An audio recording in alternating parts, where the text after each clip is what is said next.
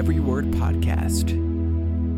Well, hey, everybody, this is Ethan. Uh, I have an interview lined up for you this week. Uh, I had the pleasure of interviewing my dad, Tony Barger, and wanted to gather some of his thoughts on uh, a particular doctrine that's in the Bible. It's called the resurrection of the dead.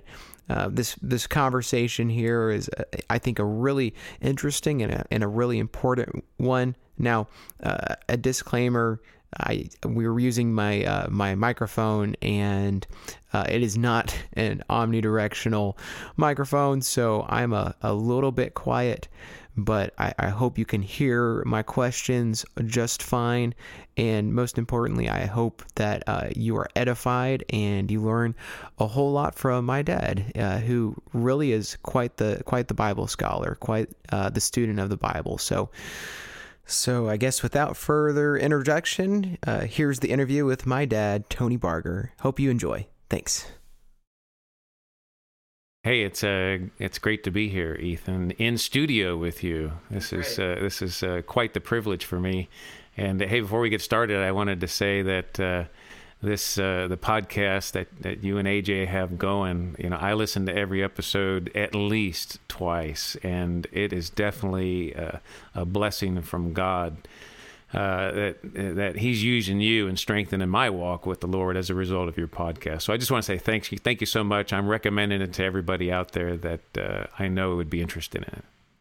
Well, thank you, Dad. I appreciate it. I'm glad that you're getting something out of it, and uh, I hope everybody else who's listening to this podcast they are also being encouraged and uh, and edified. I know I am when we're studying, and I, whenever AJ and I talk, I, we get something new, and that's what's so important and so awesome about the Word of God is that we are all encouraged and edified by it. So, well, it's great to have you, Dad. Uh, this is Tony Barger, by the way. Um, he's he's my dad. Um, he is a uh, little known genius, but he is a genius for sure. Um, I get uh, most of my Bible knowledge from him and my mom, and uh, so if, if you think that I know a lot, listen to him, and he really knows a whole lot. So, well, I think today we've got you on the podcast, Dad, to uh, talk about uh, one of your fields of expertise. Uh, okay. He is a resident expert on something called the resurrection of the dead. And uh, it seems sounds kind of spooky if you're not super familiar with your uh, with your Bible. Uh, but that's why we have uh, you, Dad, on the podcast. So you can kind of uh, talk to us a little bit about that. So um, I guess what we'll do is we'll go through. I, we, we have a few questions here, and we just want you to, you know, have your liberty to respond to each of these. If you feel like you need to talk um, about something else or uh, explain in lots of detail, go ahead and and uh, bring us there. But I guess we'll go ahead and get started. So resurrection of the dead you know, we, we hear that term, uh, we read that term in the Bible, but we don't really hear it much in our churches today. So, where, where does this term come from, and, and what does it mean exactly? Yeah, thanks, Ethan. Uh, so, starting off here, you know, the term, or really, you know, it kind of describes the event of the resurrection of the dead. It uh, it comes from throughout both the Old and the New Testaments, and uh, and is more importantly uh, what keyed me into wanting to become an uh, as you know an expert or at least learn as much as possible as I could was that the resurrection of the dead is identified emphatically as uh, one of the six foundational doctrines of Christ uh, in the book of Hebrews, uh, chapter 6. And uh, as far as what it what it what it means, well, it's pretty straightforward. It, the, the term or event of the uh, the resurrection of the dead means or describes exactly what it says: a resurrection or a a a raising up, a standing up, an ascending up of people who have died and are dead. So that's pretty straightforward there. Got it. So, uh, how did your interest in the resurrection of the dead start for you? Yeah, uh, I, I, was uh, uh, an atheist and uh, kind of leaning towards existential uh, nihilism uh, at the age of 25 when I first visited a Pentecostal church. And being in that demonstrative worship setting and realizing that these people are really worshiping a God really kind of you know threw my my atheism to the to the side and say okay I've kind of seen people religious people so to speak but now I really get this sense that there is a God. And of course I was going to learn later on that that God was the one and only true God Jesus. But uh, the way I was living my life as a atheist as an atheist really uh, was based on that death event you know? So you know we all kind of see you know we, we're, we're living in this common land of the living and we all see each other but really what can drive or what was driving the decisions I was making and the lifestyle I was leading was my understanding of what happened as an atheist what happens when a person dies. And that just opens up you know all kinds of darkness uh, living living uh, styles and stuff like that. So um, after uh, being exposed to um, a, a, Pentecostal church, and then soon thereafter being being filled with the Holy Ghost, being baptized in Jesus' name, and I'm off on this new exciting life that that I've been exposed to. I quickly realized that that the Christian walk also is determined and set in its pathway by what happens or what or what the Christian doctrine teaches at what happens to a person at death. So once again, that death episode really is important to to I guess so everybody's worldview, and that really drives how you live so and so because of that once i once i started you know um, getting taught by taught by good saints and good preaching and everything like that i realized that in the pentecostal fellowship and in christianity in general there was a lot of uncertainty or lack of clarity in what in in what happens when somebody dies. You know, we, we know eventually that there, you know, there is a heaven kind of thing, but uh, but there was a lot of fuzziness in the teaching. And as, as a result of that, and my um, focus on on the way I was going to live my life based on my understanding of what happens after death and then that resurrection of the dead, that's what got my interest piqued for wanting to go ahead and for my not only for my, for my personal understanding so that I had great clarity, but then also for my witnesses when I'm sharing the gospel with somebody. It's like this is why you need to live for live for Jesus because of this event. You know, that that's it. Okay. Wow. So I mean, obviously this particular topic is very very important uh, to you. You were introduced to it uh, when you first come, came into the church and you were concerned about, hey, what happens to me after death? So, I mean, I guess could you elaborate a little bit on, on why you think this particular topic is important and why we should care about it? Yeah, yeah. So, um, so that lack of clarity you know it's kind of like uh, you start off on a and you on a journey or a, or a path and you always want to have a real clear focus with the end in mind you know it's like what am i aiming at? What is the, uh, Paul described, he says, by any means I can attain unto the resurrection of the dead. So in that Philippians letter, you're going to get a, re- if reading that, you get this real sense that Paul was, was providing his, his very clear focus of the resurrection of the dead. So what so what makes the it, it, important is if if you're starting off on a journey and you're just going on feelings and you're not going on a knowledge, well, at those points when you're going to be tested and you and you lack clarity of of that light at the end of the tunnel so to speak of that's what i'm aiming for that's my bullseye it, it's easier for you to fall as a as a um, as a person who has dedicated their life. If you don't have good clarity on that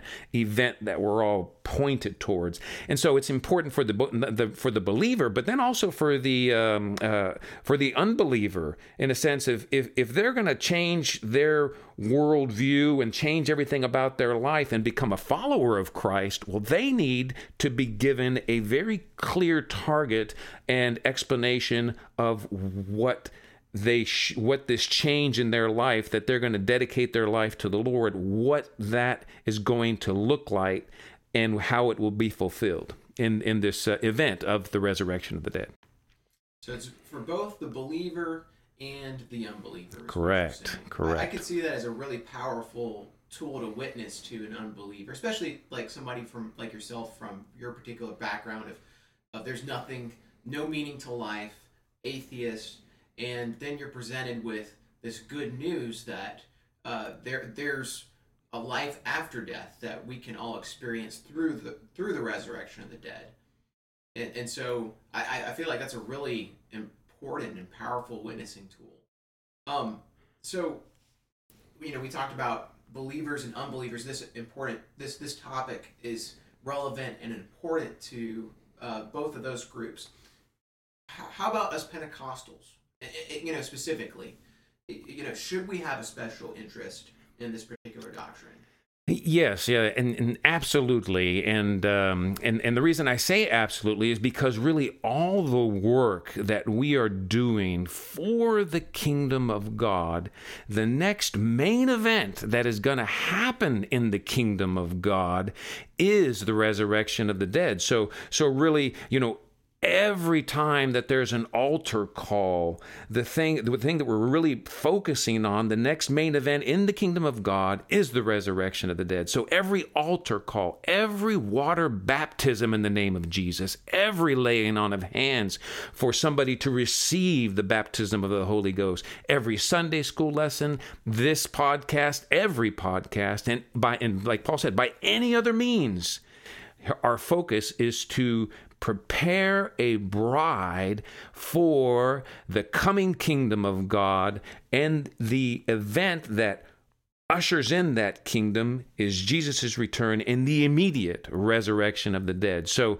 so the to- so this this uh, topic or this doctrine, the understanding this doctrine is important, uh, very important to Pentecostals because as we have um, uh, realized that so much of the conventional wisdom was incorrect and now we've just based on the word of god we've been able to to clear a, a path of true salvation for somebody who's taking the step towards giving their lives toward God. Now we have to prepare them and have a focus, a clear focus of where we are intending to take them in their new life for living for Jesus.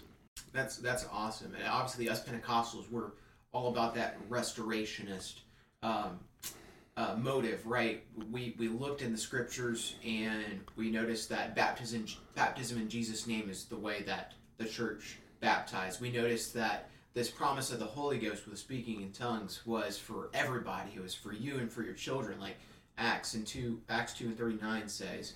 And um, what what what you what you're communicating is that when you look at the scriptures and you look at the New Testament church, they were very, very focused on this resurrection of the dead, and they were pushing and they were uh, living their lives with that as as the end goal. And I think that's awesome. And, and us as Pentecostals, as restorationists, we need to make sure that we're looking at the scriptures and we're looking at at how the New Testament church acted and believed. And for sure, this is uh, one of those particular topics that they held fast to, that they held true to. So, with with that being said, um, we've we've kind of talked about, hey, what is the resurrection of the dead? Why is it important? Let, let's move on and, and let's look at scripture. Uh, you know, we, we we have a lot of uh, differing opinions, like you said, on on what happens to somebody after they die. You know, what does the scripture say? And and I guess we'll start with the Old Testament. So, what are some major Old Testament passages on the resurrection of the dead? Yeah, so let me. Uh, there are there are a lot of passages, and there are a lot of individual scriptures uh, throughout the Old Testament. And when I have when I've done my study on this, and I've actually you know set aside, say, okay, I'm going to read my Old Testament, and I'm going to be specifically looking for things that talk about the resurrection of the dead. I was you know blown away at just how much information there was. But just a couple of examples: uh, Isaiah uh, chapter 26, verses 19 through 21, a short passage there, but it speaks of. Uh, it says there, it says, "Thy dead shall live, the earth casting out the dead." And other things like the earth no longer covering the slain. And, and the passage is just a, a beautiful passage in Isaiah. Another example, uh, Job uh, chapter uh, 14, uh, verses uh, 10 through 15, speaks, Job is talking about hiding in the grave until an appointed time of, of his change that will come. And that change is like putting on a new,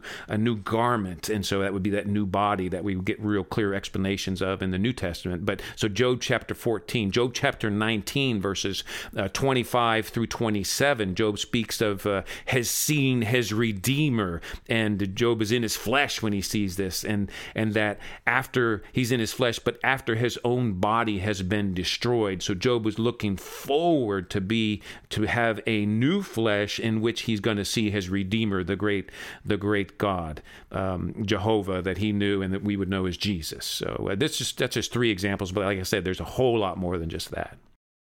Awesome! I love that. Uh, you know, there's some songs about uh, that my Redeemer lives, and that's such a beautiful passage. Um, and I love how it says, you know, after my skin has been destroyed, yet in my flesh I will see God. And what a promise that is. A, re- a resurrection where in that new body we're able to see God Himself. And what a promise that is. Amen. How about uh, some major New Testament passages on the resurrection of the dead?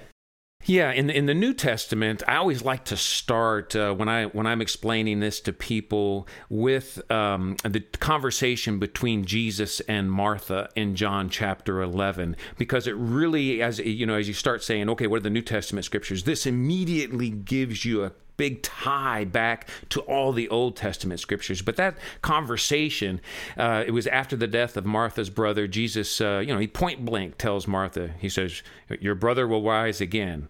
And I love Martha's response here. She goes, and Martha, you know, point blank, she replied, I know that he will rise again in the resurrection at the last day. And so this uh, this fact of Martha, she didn't say, "Well, I, I think," or you know, "I kind of believe this," and you know, she just straight up says, "I." You know, so in other words, Jesus, you're not telling me something I don't already know. I know that Lazarus will rise again in the resurrection at the last day. And the reason she knows this is because the of the Old Testament. So it provides a good example of just how well Martha and the other of Jesus's friends and, and people at the time knew that there was going to be a resurrection and they knew it was going to be at the last day. And uh, so uh, so that whole conversation is is is um, one to look at between Martha and Jesus, but some other passages um, uh, include 1 Corinthians chapter 15. That's a whole chapter, a whole chapter of 1 Corinthians chapter 15. You have uh, 1 Thessalonians, some mention in 2 Thessalonians, and, and really so so many more and uh, really in a rough comparison on on the six foundational doctrines i would say that there probably are more about the resurrection of the dead than any of the other foundational doctrines. And so when, when you really take a focus and sit down and say i'm going to find all of the scriptures related to this it's amazing how much information is in the old testament and how much of that is confirmed in the new testament and and and clarified by Jesus and the apostles through their through their um, Jesus through his teachings and the apostles through, through their writings in in the New Testament, such that you have one of this this foundational doctrine that has so much scripture to support it because of its importance, not only as being one of the foundational uh, six doctrines, but also this main event that we're looking forward to.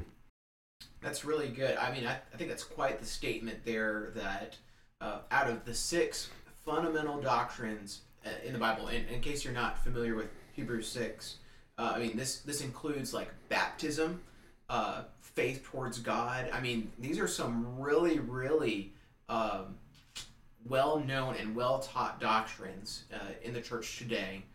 And to say that the resurrection of the dead has more scripture about it than um, maybe any of these other fundamental doctrines is, is really quite the statement.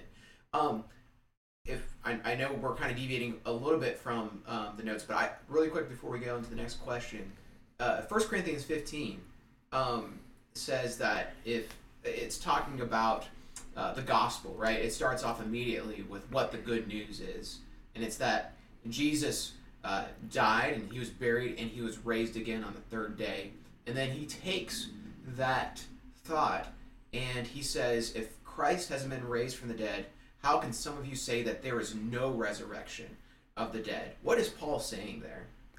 Well, yeah. So there, there was this. Uh, it started to false teaching infiltrate the church there, and it says, "Oh, you know, he it was just a spiritual kind of thing, and maybe they didn't really see him. He's not really raised from the dead, and and so you know."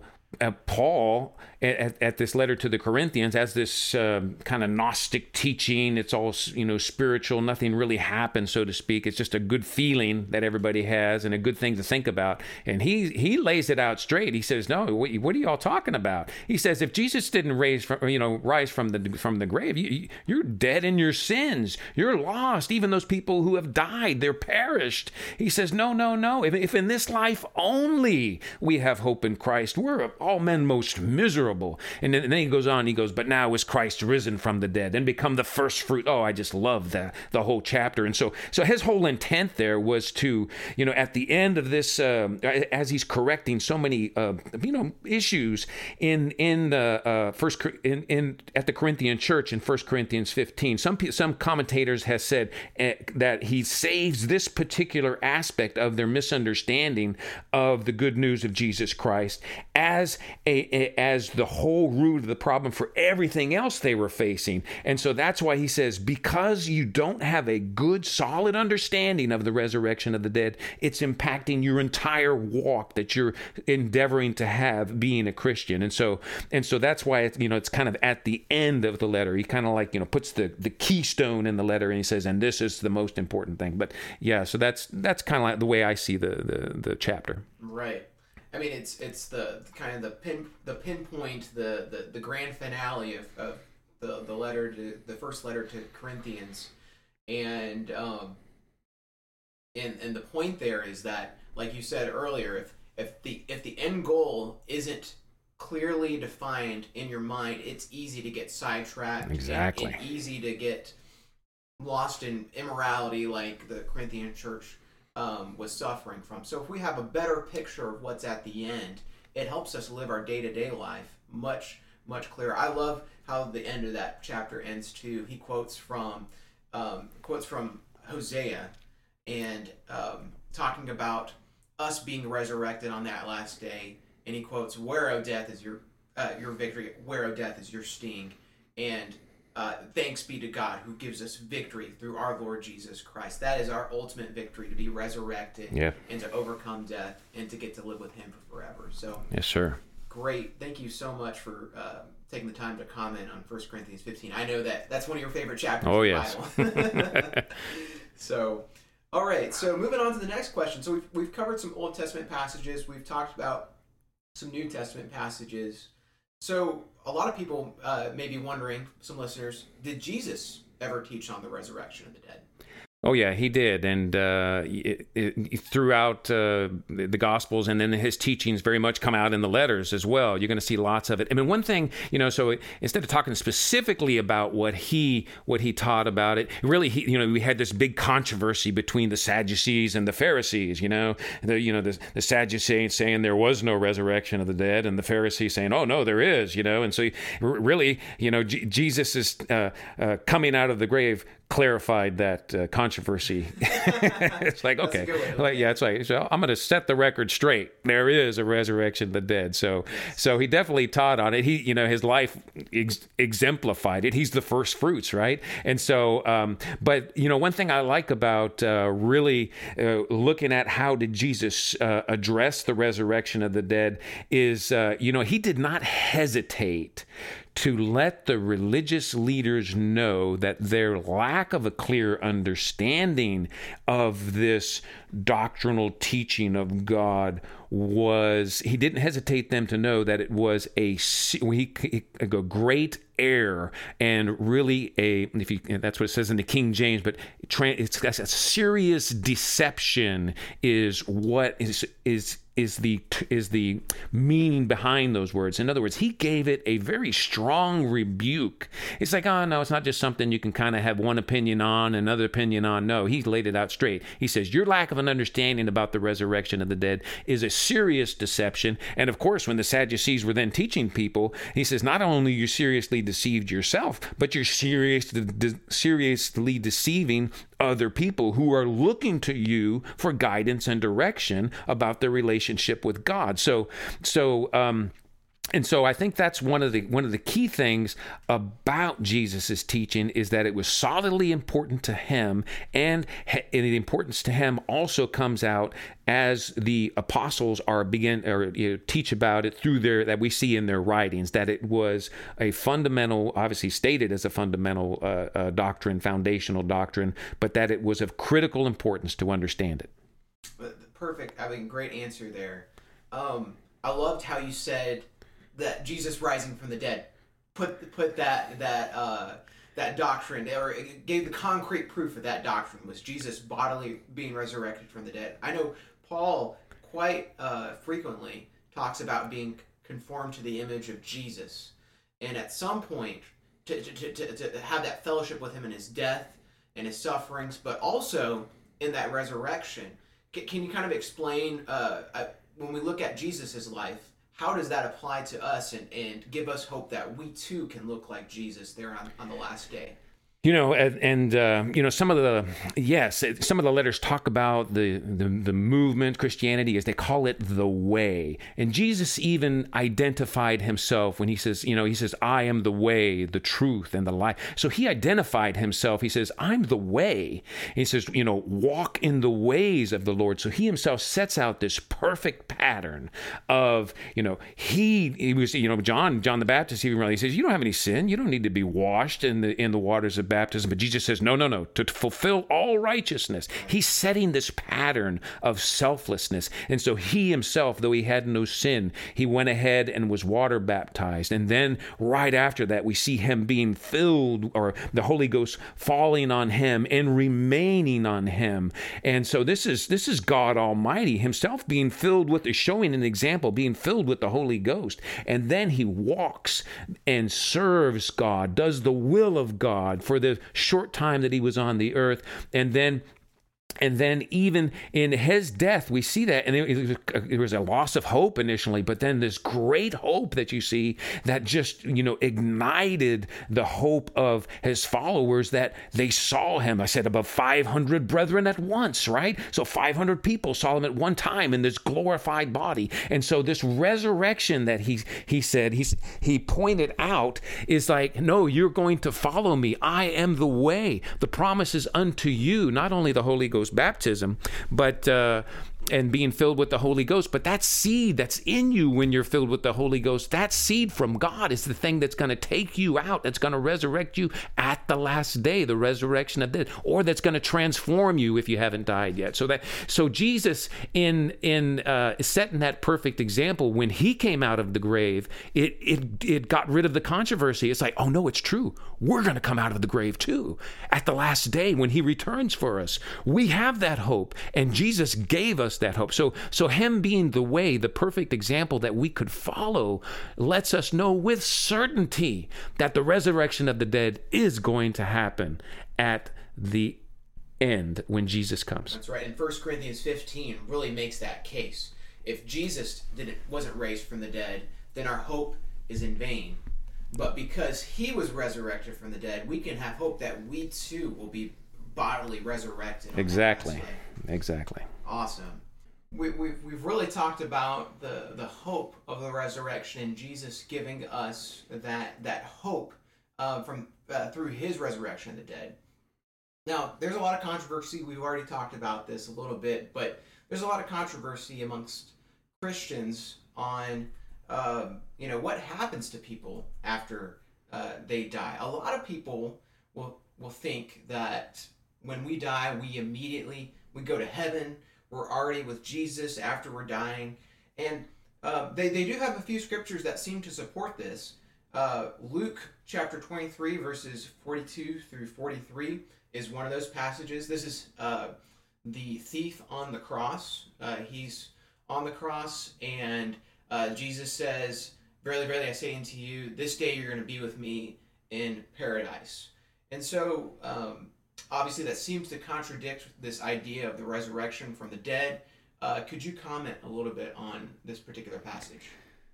Yeah. So um, uh, on that Luke 23, uh, this place of paradise, and then uh, Jesus is, has another teaching and uh, about Lazarus and the rich man, and then in, the, in, that particular one, it talks about you know the the Lazarus laying in the bosom of Abraham. So this place of of uh, paradise and Abraham's bosom has has been assumed to be emptied or carried out of the underworld, Hades, by Jesus when he ascended into heaven. And uh, uh, one of many scriptures that you know contradicts this assumption is the is amazing. It's, it's the preaching of Peter on the day of Pentecost when he describes King David as dead, buried. His sepulcher is with us to this day, he says, and that he specifically says, and that David is not ascended into heaven. So that's Peter preaching at the day of Pentecost. And you say, okay, uh, did uh, David not make the cut? when you know so so and it, it just begs it, it begs a little clarification there because we are we're a good you know 30 40 days past uh, when jesus uh, ascended uh, from the from the mount of olives and uh, and, uh, and and so now we have we have David who uh, be, is being described as Peter as dead, buried in the grave, and not ascended to heaven.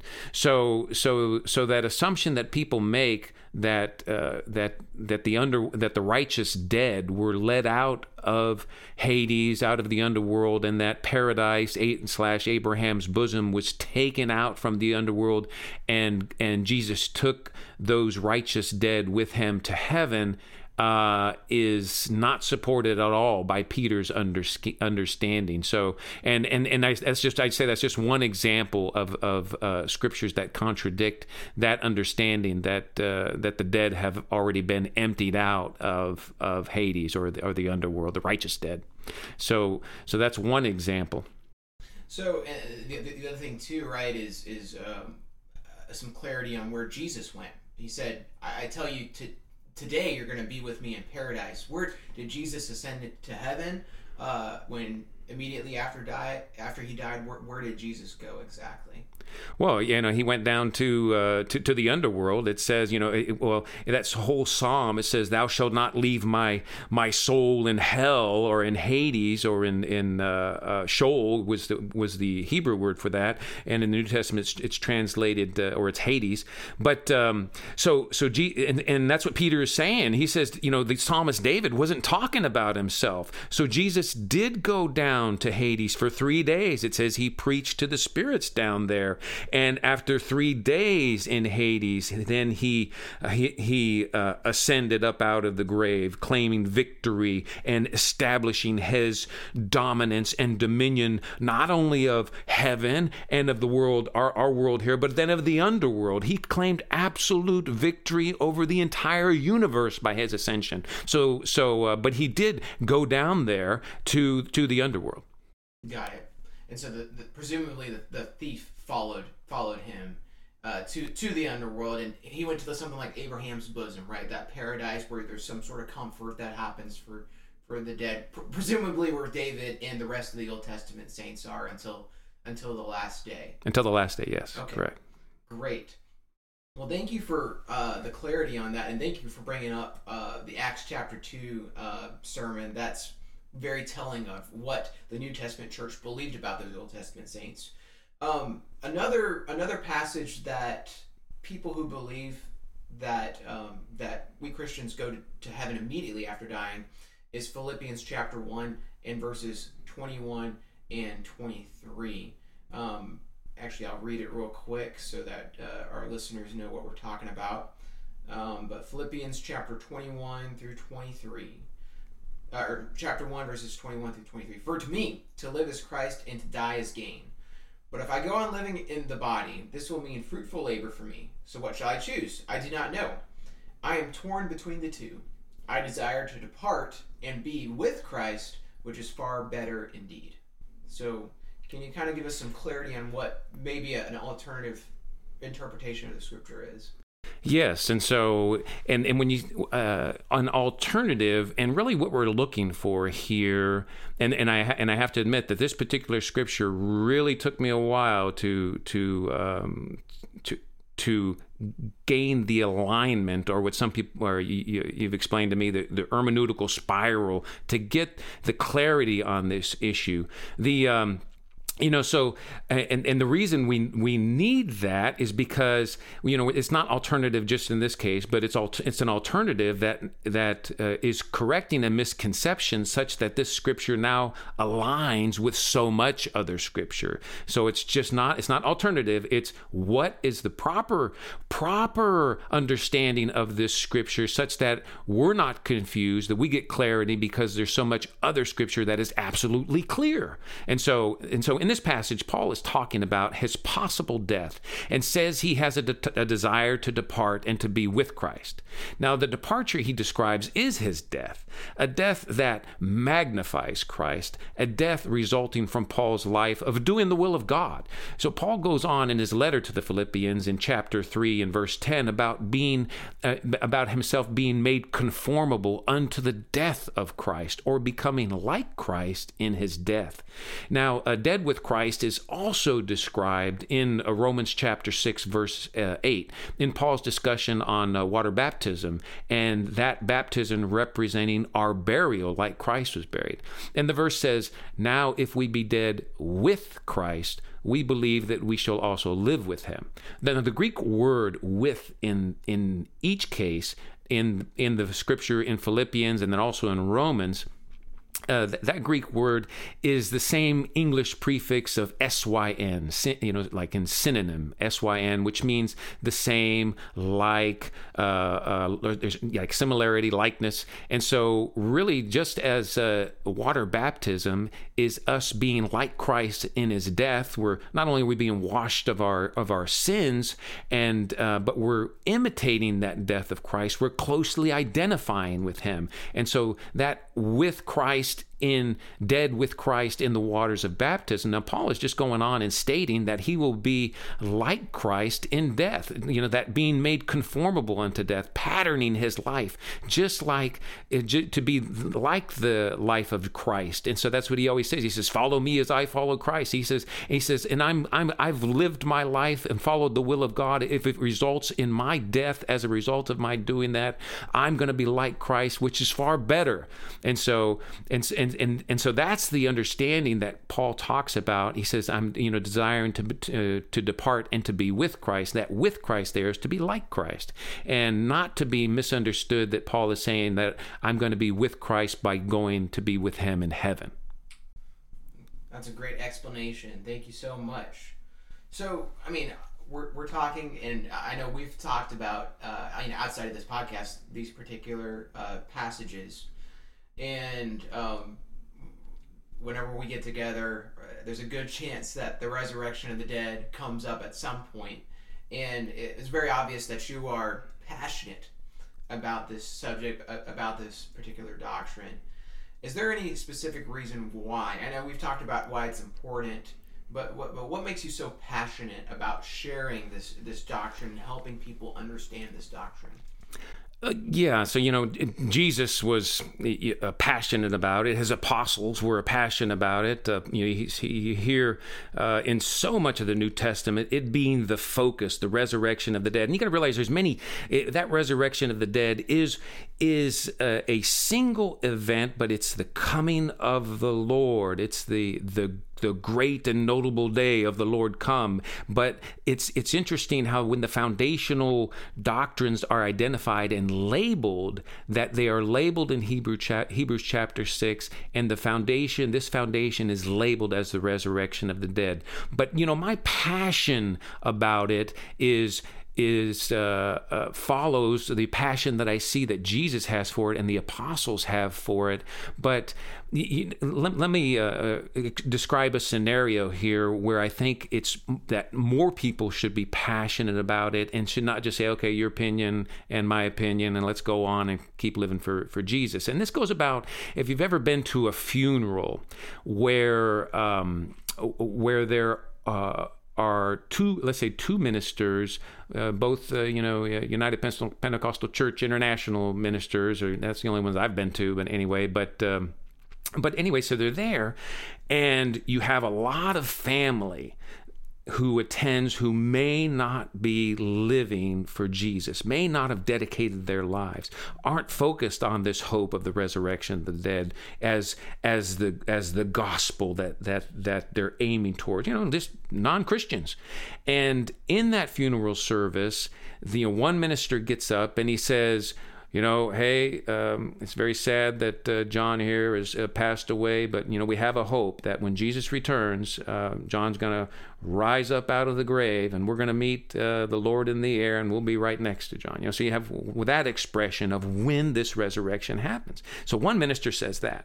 Then the next minister gets up and he says, he said, and he looks up into heaven and he says, "Oh, John, we're so happy you're now up with the being, you're with the Lord, and you're dancing on streets of gold." And and uh, you know, and this is obviously a very um, somber event for the family, and it's a somber event for when when every individual there, because of the, of the death of a fellow man, a fellow human being, a fellow fellow person, is that's the time when you're going to be contemplating of wow am i ready for this event and what's going to happen to me? But and and i've been in funerals that that the, where the message went out like that and the and the believers the the pentecostals you know it's it's almost like whoa. Uh, you know they look at each other nobody wants to say anything of just how confusing that sounded and they don't want to point out the obvious lack of clarity to the unbelieving family. They're just, you know, like anybody else, they're just hoping their their family's gonna, you know, repent and, and live for the Lord. And now, in this one instance where you have them within the four walls of the church, and and everybody's focused on life and it, what happens at the end of that life, that that um, that there isn't a clear hope expressed and you know I, and and that's you know that's one of the things that's so passionate for me. Is like we have this opportunity you know it's the salve it's love. It's salvation of a soul. And here in in in because of our very lack of understanding and our studying and our and our and our getting this doctrine straight like we have so much with Jesus name baptism and and, and everything else that we teach that we lack so much clarity. And souls who might otherwise turn to live for the Lord maybe they they you know they, they they understand English. They understand that boy, these guys don't even agree on step one after somebody dies. So how can they talk to me about eternal life? They're confused themselves. So it's very disheartening for me. And so really, my uh, I'm passionate about it because not only do I want to understand for my walk with the Lord, but that then I would be able to properly convey to the soul that God lays on my heart and gives me an opportunity to witness to that I provide to them a very clear understanding understanding. And I'm passionate also as you know as as a member of the church body to to want us to gain clarity as an organization, so that in every opportunity that we have to witness for the Lord Jesus Christ and to have our opportunity to express the hope that we have, that we do it with clarity and succinctness and a common understanding. That's great. You know the gospel is the hope right of salvation. And, and if we don't have a clear understanding of of what our hope is it's a it's a muddying of what our gospel is. I mean and that's an incredibly uh, dangerous place to be if you if you don't if you can't explain what that good news is. And, and for sure that resurrection from the dead and that hope after death is a central part of the gospel message. So thank you very much I know you've been studying this out. I know you've been interested in it uh, ever since you became a believer and you became a, a, a Christian, became Pentecostal. Are there any details uh, that about about this particular doctrine, about the resurrection of the dead, that you are still investigating? You still don't have clarity on, but you're still doing your study, you're doing your research, you're trying to get uh, more clarity. Yeah, and a, a, quick answer always. So, which details? Always. Every time I open the scriptures. You know, one thing that, uh, you know, I, I, hope for and is is more discussion and engagement because, you know, every time I open the Bible, I'm, I'm, uh, I'm I'm reading what Tony always sees, and I'm seeing what I always see. And one thing I uh, I really enjoy about uh, Sunday school and different teachers, and I get to hear other people's views and other people's slants. So so really, uh, you know, I'm always looking for more details, but more than that, I'm looking for uh, you know engagement with others for for disagreements. You know, so that that's the whole thing. We don't need to be afraid of disagreements, but we need to ensure that we're not adopting the conventional wisdom. And I think I think you know the um, the the Pentecostal movement has a strong footing for saying, okay, you know, conventional wisdom, I love you, you love me, but but hey, let's let's kind of hammer this out. And they've done it so successfully in other areas. You know, let me give you an example. You know, so the the it just lays out straight with the six foundational doctrines, but but it's like okay, you know, you know, once saved, always saved. Say this prayer, and then then you're good to go. Well, hey, that's not uh, that's if you hammer that out a little bit and you go past the conventional wisdom, you're going to realize that no, that's not correct. And then you know, on to baptism. You know, the, the conventional wisdom was you know, sprinkling's okay. Then you you say you look at that a little closer and say, oh no, no, it was immersion. It was immersion in the name of Jesus and not in the name of titles. So so you have this Pentecostal movement that pushes against the conventional wisdom, and and and now it seems like the world is saying, you know what, that's that's right. They got that right. And so in, in baptism, and then in, in infilling with the Holy Ghost, you know, they used to say, oh, just say this prayer, and, and now God's in you, and and now you've received His Spirit. And then the Pentecostals, they say they push against that conventional wisdom and say, well, let's kind of look at the Word of God. Let that be our standard. They look at that and say, oh no, no, these you speak in tongues when you receive the baptism of the Holy Ghost. That's the biblical evidence. Not saying of some prayer. So so that push against the conventional wisdom, or at least you know, um, uh, looking closer at the conventional wisdom to come out with biblically based truths is what the Pentecostal movement has really uh, rocketed them to. Now you know a worldwide movement of you know the the whole world's on fire. They're being everybody's being filled with the Holy Ghost. The greatest you know the the largest uh, movement out there, Christian movement, is the Pentecostal movement. And so now we have this other foundational doctrine where we've kind of you know uh, you know uh, downshifted a little bit. We're not quite you know don't have the accelerator to the floor on this thing of we just adopt kind of adopting the conventional wisdom in some instances of hey you die and you go straight to heaven and oh let's not be controversial about this. It's like no, let's dig into the scriptures like we've always done. Let's challenge the conventional wisdom and ensure that the things that we're teaching people are what the apostles taught the people, what Jesus taught the people. Awesome. And so that that encourages us to get in the word and and find out for ourselves, not listen to human tradition and human reason, but to, to study the scriptures for our own selves and find out what the Word of God says about uh, all these doctrines, including the resurrection of the dead. Yes, sir. How, how does this doctrine impact us in our daily Christian walk? How does it impact you? you know, uh, right now, you say my day, our daily walk. Right now, you know, the, the opportunity abounds. The coronavirus is a worldwide pandemic. Death is a subject of of conversation, or at least it's in the forefront. You know, every news report, how many died today? How many died today? How many new infections? How many death? How many dead in this country? You know, and you got these worldwide statistics. You know, and so it's like this issue of the resurrection of the dead gives us a or in, in the pandemic where death is such of importance and the pandemic is you know causing death throughout the world we have the answer of hope it's like you, you no you no need to panic you know when you die it's not the end and so and so how does this doctrine impact, impact us in our daily christian walk well we don't have to be afraid of this. And not only do we not have to be afraid by being that shining light to the rest of the world, it's like, man, this person's not stressing out like everybody else. They're not panicking. Yeah, let me tell you why. Because I have a hope. I have a hope in the resurrection of Jesus.